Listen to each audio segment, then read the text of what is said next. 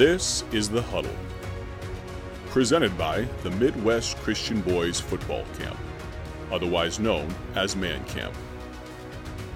Welcome to The Huddle. Hey, friend, welcome back to The Huddle. I'm Mike McCurry, your host. Chris McCurry, my guest, my dad. I'm thankful for the fact that he sent me some almost 20 years ago now to football camp for the very first time. And what a whirlwind it's been. I found my wife at football camp, which is not what I recommend. You don't come to football camp to find a wife. But at the same time, hey, Lord gives grace. We mentioned that yesterday. But in all seriousness, let's talk about you've been able to, Lord's allowed you to kind of been plugged into so many different churches as you moved in the military. Which players, when you coach here at football camp, are the ones that you're excited to send into the game? Is it the one that are sitting on the far end of the bench, just taking a nap in the sun? Probably not. It's the one someone gets injured. It's the one standing right on your shoulder is available. You know, so the greatest ability is availability and all that right. type of stuff. Dependability go hand in hand. But talk to us. Ask maybe some critical thinking questions uh, or some thoughts for young people out there that say, I, I, don't know how to get involved with my local church. I don't know. I'm just a teenager, and rightly, yeah, I get mm-hmm. it. What can I do?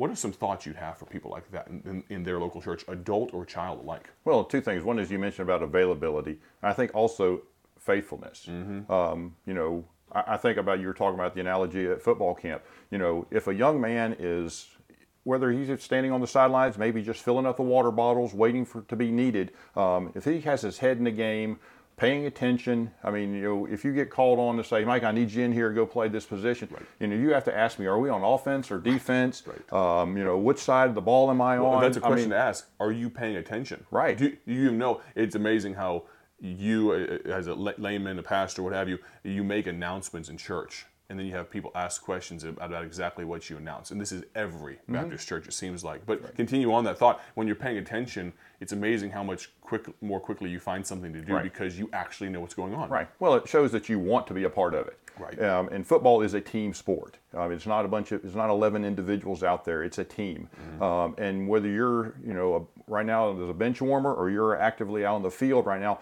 we need every one of you. Right. Um, you know, I think about it, football camp, you know, we only have a finite number of young men. We only have them for a few days. Um, unfortunately, if you come here and you're not in shape, we're probably not going to get you into shape. we're going to take what we have and we're going to try to use it for God's glory um, and just use football as that tool to try to help learn some life lessons. Right. But the main thing, you know, I think about, you know, taking that same principle to the church. Um, you know, are you faithful to church? Mm. You know, are you there? You know, when the doors are open. We were taught. You know, I was taught as a baby Christian. Your mom and I, we were, we were. It was dr- drilled into us to build your life around the church.